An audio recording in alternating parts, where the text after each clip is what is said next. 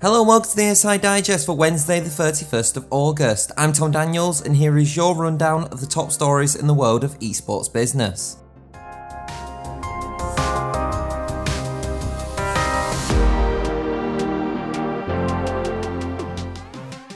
Our headlines are Astralis reporting a £720,000 loss for the half of 2022, Loud securing a major betting partnership with Midnite, esports platform Challenger Mode launching a mobile application, as well as a quick brief covering the other top stories that have happened over the last few days.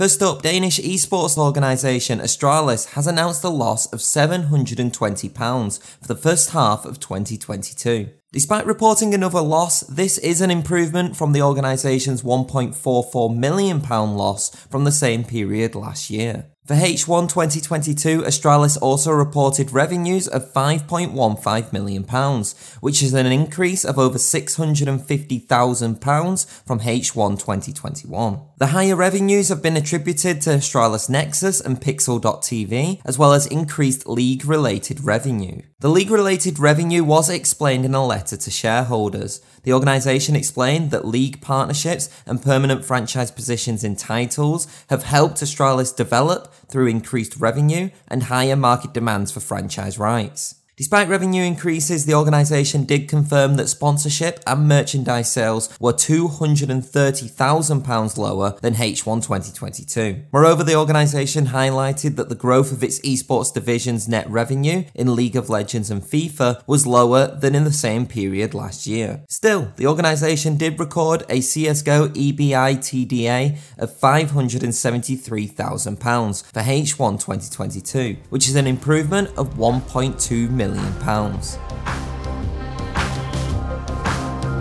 Moving on now, and Brazilian esports organisation Loud has named betting website Midnite as its latest sponsor. The deal sees Loud promote Midnite's brand through the organization's content on social media and on its video platforms. Esports Insider also learned that the initial campaign will run for four months from September to the end of the year. Both companies, however, are looking to aim for a long lasting relationship, with the first stage serving as a pilot to guide future activations. Some other interesting news coming out of this partnership is that Loud's parent company, Spacecaps, has also invested an undisclosed amount in the betting website. As a result, Spacecaps has become an advisor for Midnite. Moreover, it's also important to note that Midnite's branding will not be featured on Loud's jerseys.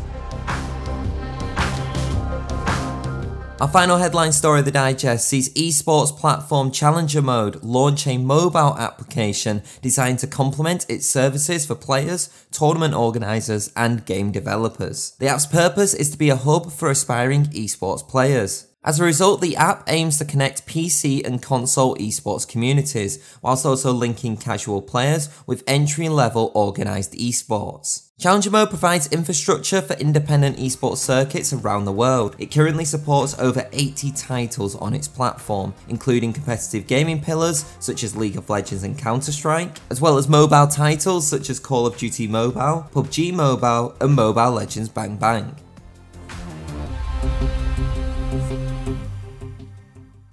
Before I conclude today's ASI Digest, here's a quick brief of the other esports stories on Esports Insider's website.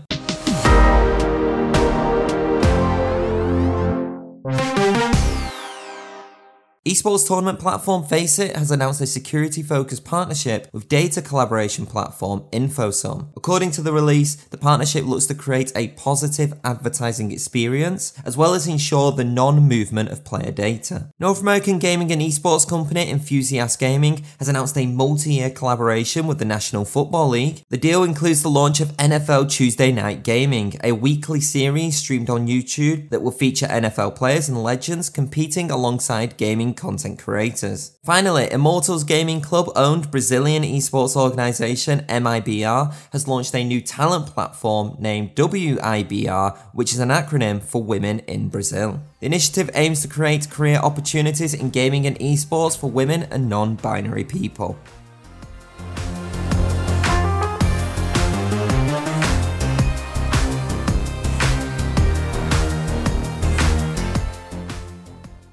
And that's it for today's ASI Digest. For further updates on the esports business world, head over to esportsinsider.com or follow us on Twitter at esportsinsider or even on LinkedIn as well. Until then, though, I'll see you on Friday.